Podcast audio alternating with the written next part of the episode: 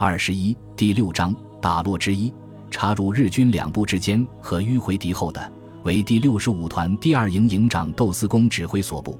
他们本来留置在康道守护渡口，但全营求战心切，经傅宗良请示史迪威和孙立人，将该部作为生力军投入对日军第三大队的攻击之中。尝到迂回作战甜头的傅宗良。没有把第二营一千多名战士像添油一样加到进攻正面，而是命令他们穿过渺无人烟的原始丛林，向百贼河南岸日军阵地的后方穿插。不过，此时第六十五团的指挥权已经还给了廖耀湘，这位将军立即批准了傅宗良的计划。在国内战场，大多数国民党军队不敢进行这样大规模的敌后穿插。第一是因为部队主官缺乏控制下层兵士的能力，第二是因为没有这样的技术。在缅北作战的远征军部队，可算是当时国民党军中控制力最强的部队。以新一军为例，官兵的思想非常一致，为归国而战。能够有这样一致的思想、一致的向往，使这支部队产生了一种知道为何而战、紧密团结的灵魂。这恰恰是很多脱胎于军阀部队的其他国民党军所缺乏的。这个灵魂使新一军的战斗力在缅北发挥的淋漓尽致，也隐含了这支部队在内战中失去抗日战场上活力的原因之一。所以，新一军敢打穿插，同时他们也有这样的技术。第六十五团第二营部队的军官都携带有精确的地图和高效指南针。可以在丛林中准确地找到前进方位。经过三天艰苦跋涉，二十四日，第二营准确地抵达日军战线之后的攻击阵地。此时天降淋雨，第二营官兵裹着雨衣保持静默。新二十二师使用了很多英军的物资，比如他们的雨衣就很特别。这种英军设计的胶布雨衣，既可以拼接起来做帐篷，又可以将背包放在里面。外面包上胶布雨衣，投入水中可做浮具渡河。在日军看不到的隐蔽阵位，一些第二营官兵将雨衣连接起来，搭成帐篷，相依而坐，等待天明发起进攻。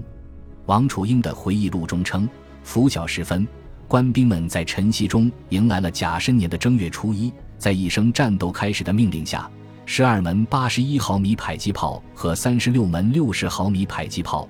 十六挺重机枪、五十四挺轻机枪以及其他轻重武器，便从四面八方射击，不约而同地向敌阵地猛烈射击。爆炸声、密集的枪声震耳欲聋，敌军乱作一团，伤的伤，死的死，极少数幸存的敌兵像没头苍蝇一样到处乱窜。一个营就有近五十门迫击炮，简直是让人瞠目结舌的火力密度。王楚英的描述可以说真实反映了日军阵地上的混乱。井上贤回忆这次战斗说：“阵地遭到了几乎要摧毁一切的迫击炮集中射击，在这种情况下，孤立的前进阵地仍在顽强抵抗。但是，最终，残余的官兵不得不破坏或掩埋笨重的机枪和大队直属火炮，成夜突围与本部会合。这一仗，日军东乡。”大桥两中尉战死，驻江中尉负伤，人员损失很大。中方有两个毙敌数字，一个是二百八十人，一个是六百九十一人。从日军兵力来看，前者的可能性更大。关于此战，井上贤写道：强行突围的时候，无法动转的重伤员被留在战壕里，上面盖上一块帐篷，再压上草和树叶做伪装。面对这些伤兵不安的目光。突围的人员说：“明天早上一定来接你们，请安静的等待。”实际上，除此之外也没有别的办法安慰他们。丛林战中，没有战友照顾的伤员大多下场凄惨。在胡康河谷战斗中，中国军队曾多次发现日军的尸骨堆，有的达到上百人，都是被遗弃的日军伤员。这些没有医药的伤兵在热带的丛林中，大多很快死亡，遗骸被蚂蚁吃掉。留下累累白骨，令人震惊。这一次日军遗弃的重伤员，只能算这些白骨的一个开端。王楚英称，日军冈田大队长重伤爬到河边饮弹自尽，这应该是一个谣传。冈田是在孟关战役中阵亡的，此时并没有死。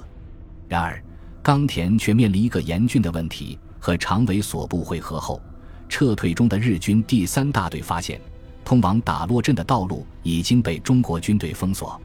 现在唯一的路就是穿过万塔格山中部的山口，退到北路的腰班卡去。可是，日军刚刚向这个方向走，前面的路上又出现中国军队的影子。从前进阵地突围的长尾中尉率部试图杀开血路，却被当头打了回来，自己也负了伤。大队部周围到处都是中国军队冲锋枪的枪声，怎么办？冈田大队长必须尽快做出决定。